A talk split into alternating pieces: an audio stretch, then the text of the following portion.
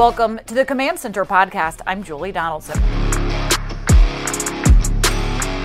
Washington ended the season on a high note, defeating the Dallas Cowboys 26 to 6. Special teams set the tone, forcing a fumble on the opening drive of the game.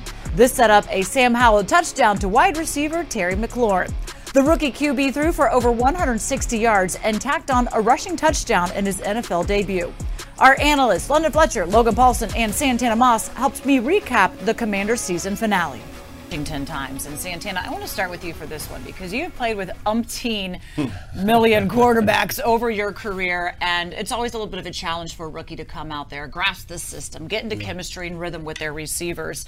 Uh, what did you make of Sam Howell's performance? Well, you know, one of the things that stood out, uh, something that we talked about throughout the week about how that ball jumps off his mm. fingers. Yeah, uh, that stood out first, you know, from the first pass, but more than that, you know, I wanted to see how he reacted to some of the things that didn't go as well, and and he responded the way most veteran quarterbacks should. For him to be a rookie, being thrown thrown in that moment, you know, for his first game, the last game of the season, playing against one of the better defense in this league, and to have a couple of hiccups here and there, throw an interception, and then come back in there and say, so what, make a play after that. That's what stood out to me the most. Yeah, I mean, I, th- I thought he was really dynamic from a passing standpoint. I think the composure was outstanding. I think him as a runner was something that I wasn't expecting, kind of to add that value. That third down, converting those third downs with his feet was pretty fantastic. So great to see the young guy come out there with that kind of composure, make those plays. And you know, was it a perfect sheet? No, but nice, good, st- nice first start. You know, this is the staff so they want to be able to evaluate Sam to kind of decide what they need to do in the off season at the quarterback position. Did he do enough to be that QB one? I think he did enough to get in the conversation of being the QB one.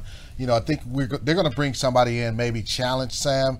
But uh, what I saw yesterday, I saw a guy who was decisive, getting the ball out on time, and then when there wasn't anything there, he used his athleticism in his plays. And you like the fact that he knew where to go with the football. And this is against the Dallas Cowboys defense that came in number two in the NFL in sacks, and mm-hmm. that defense is dynamic, but he he was able to pick them apart and make plays using his legs. Yeah, he was saying that that is a strength of his. He wants to be able to throw it, but of course, if he gets that situation where there's a hole, he has the ability to go and it works to his advantage, as we saw that. So, so a lot of question marks at the position in the offseason, and we got to see Logan. You mentioned this in the top of the show. A lot of younger guys also yeah. on defense really stepping up. Yeah, absolutely. I mean, I was super impressed. Like, you know, a guy that I really wanted to see was Percy Butler. And for him to come out there and make the plays that he did, be consistent, and just playing with a confidence, getting up after attacking Ezekiel Elliott, and let him know, Fletch. Let him say, man, I did that. I got you down right. on the ground and, and kind of standing over top of him. I love to see that from the young guys. And then John Ridgeway had five tackles in their first 16 plays. There are some pieces here to build around, you know, and I think that gets me super fired up in a game like this. Yeah, you saw guys like Butler. You saw guys like Hudson. You know, one of the things we talk about Hudson, a guy, you know, a linebacker who's smaller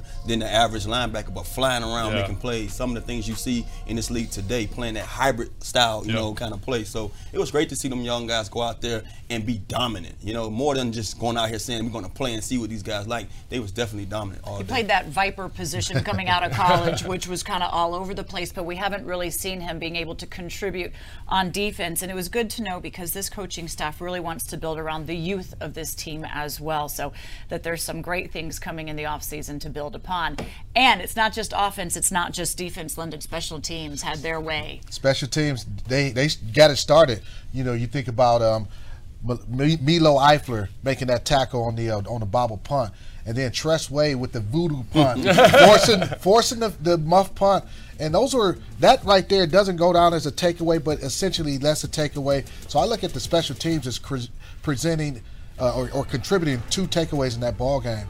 Yeah, absolutely. I think like that is a huge feature. You know, when we're evaluating Sam Howell, that's a, that's a thing that has to be considered, right? Yeah. Is this the the game flow was drastically different than anyone expected, and the special teams were a big contributing factor to that. Yeah, that's one of the things these guys set out to do. You know, they had their little game, you know, and we, yeah, and we all wish we was a part of. But it, it's great to see those guys in the season the same way that they talked about starting mm. the season this year.